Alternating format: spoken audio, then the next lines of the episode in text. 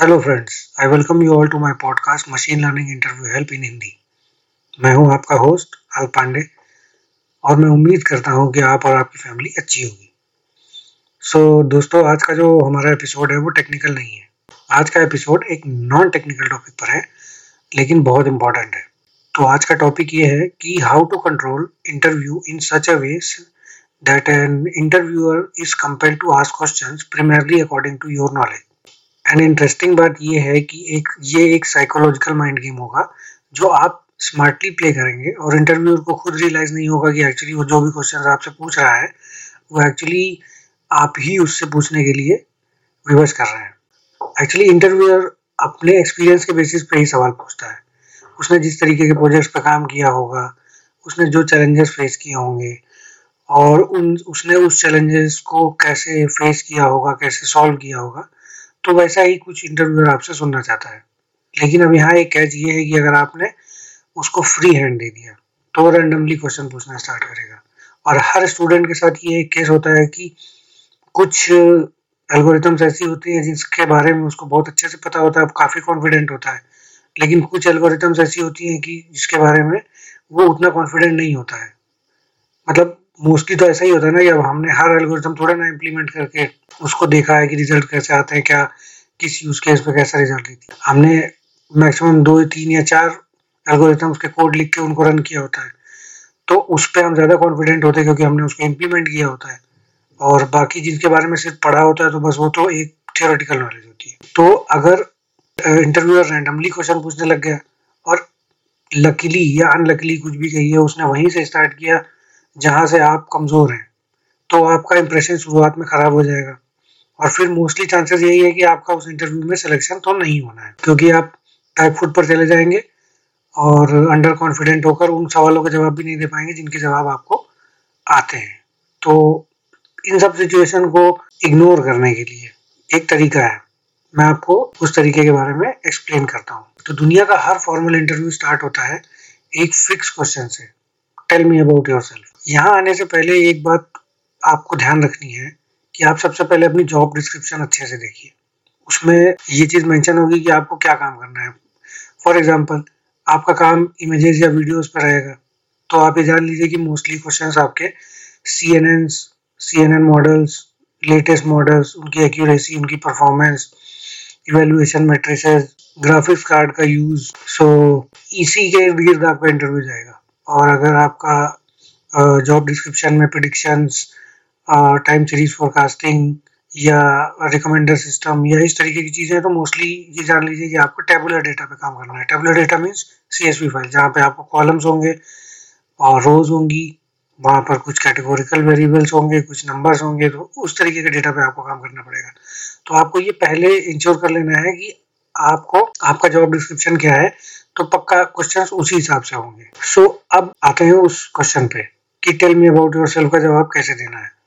तो मोस्टली लोग क्या करते हैं, बताने लग जाते हैं, दुनिया भर की कहानी की दसवीं में यहाँ पढ़े थे, बारहवीं में इतने नंबर लेके आए, हम बहुत टॉप थे 95 परसेंट स्कोर किया, फिर जेई की तैयारी की है ठीक ठाक नंबर आए या नहीं आए, आप जेई से आईआईटी से हो या नहीं हो, ये सब दुनिया भर का आप बताने लग जाते हो। फिर अगर मास्टर्स किया है तो मास्टर्स किया, फिर पीएचडी अगर स्टूडेंट हो तो पीएचडी बताने लग जाओगे ये किया, वो किया, दुनिया भर का। लेकिन एक्चुअली इंटरव्यूअर को ये सब सुनने में कोई इंटरेस्ट नहीं। वो बस ये जानना चाहता है कि आपने मशीन लर्निंग या डीप लर्निंग से रिलेटेड किस प्रोजेक्ट पे काम किया तो अभी यहीं से आप अपना गेम स्टार्ट करते हैं। मैं एग्जांपल लेके चलूँगा मशीन लर्निंग प्रोजेक्ट्स की तरफ़। डीप लर्निंग की तरफ़ नहीं जाऊँगा अभी। तो मान लेते हैं कि आपको लीनियर रिग्रेशन बेसियन क्लासिफिकेशन और सपोर्ट वेक्टर मशीन ये तीन एल्गोरिथम बढ़िया से आती है। आपने खुद इसको इम्प्लीमेंट किया था तो आपको आइडिया है।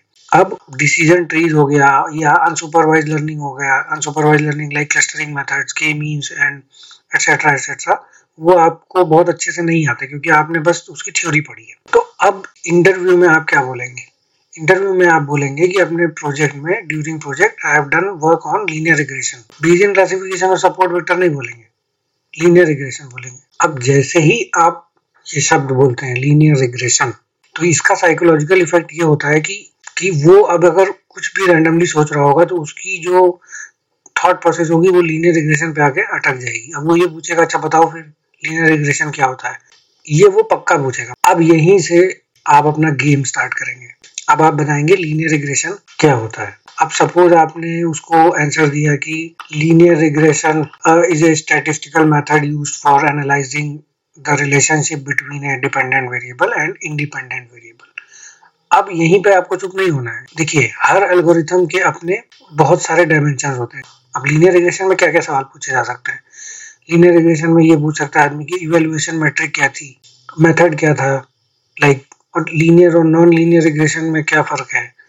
लीनियर रिग्रेशन के क्या एडवांटेजेस हैं, क्या लिमिटेशन हैं? तो अब यहाँ पर आपको हर आंसर में एक छोटा सा कोई टेक्निकल वर्ड छुपा के बताना जैसे आपने लीनियर रिग्रेशन की डेफिनेशन बता दी फिर आपने आपने बताया होगा कि मैंने इस फलाने प्रोजेक्ट में लीनियर रिग्रेशन को यूज़ किया था हाउस प्राइस प्रिडिक्शन और ये वो जो भी।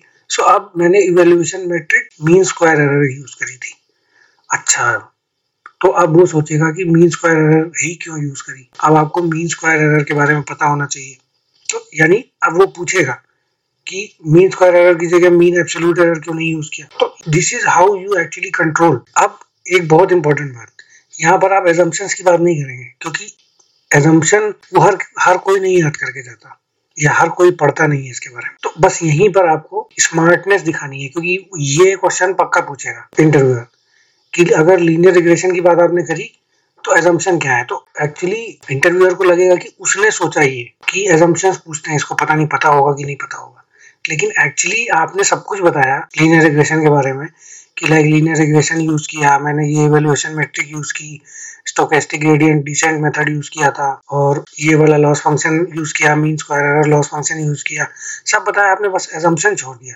तो उसको लगेगा कि यार एजम्पन नहीं आता इसको शायद। लेकिन एक्चुअली आपको आता था, आपने जानबूझ कर उसको वो वर्ड नहीं बताया। अब उसके बाद जब वो ये पूछेगा कि एजम्पन्स क्या क्या होते हैं तब आप तुरंत बताइए कि लीनियरिटी होता है इंडिपेंडेंस होता है होमोसिडेस्टिसिटी होता है। अब होमोसिडेस्टिसिटी एक बहुत टेक्निकल टर्म है।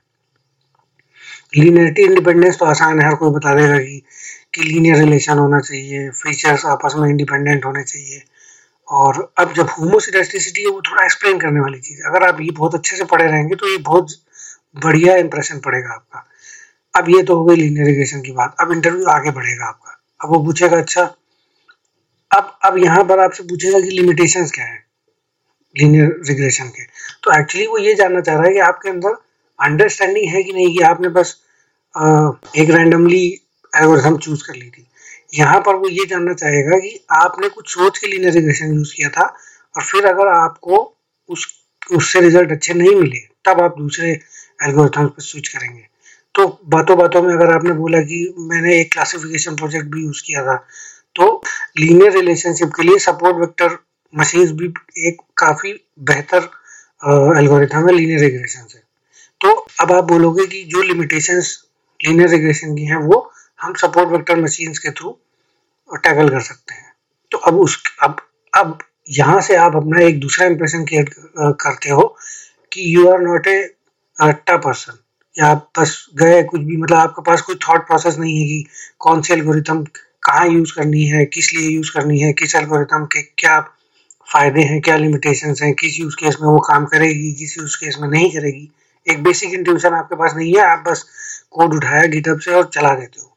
तो इस तरीके के इम्प्रेशन आपके बन जाएँगे कि कि सामने वाले यानी आपको अंदाज़ा है चीज़ों का, आपने पढ़ रखा है।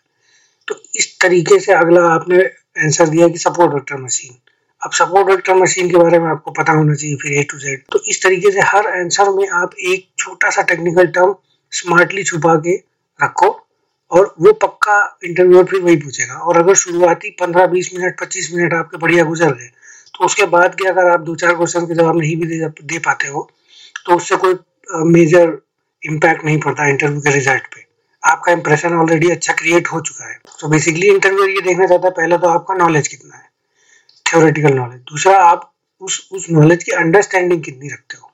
आपने कोई टेक्निकल टर्म बोल दिया, जैसे कि लीनियर रिग्रेशन में जो एजम्पन थे उसमें एक बहुत ही टेढ़ा सा टेक्निकल वर्ड है होमोसिडास्टिसिटी उसका मतलब भी पता है, आपको कि नहीं पता? तो बस वही चीज़। ये इस तरह की चीज़ों में आप अपनी नॉलेज बहुत अच्छी रखिए और स्मार्टली प्ले करिए तो आपका इंटरव्यू ज़रूर बढ़िया जाएगा। सो ऑल द बेस्ट मिलते हैं अपने अगले एपिसोड में।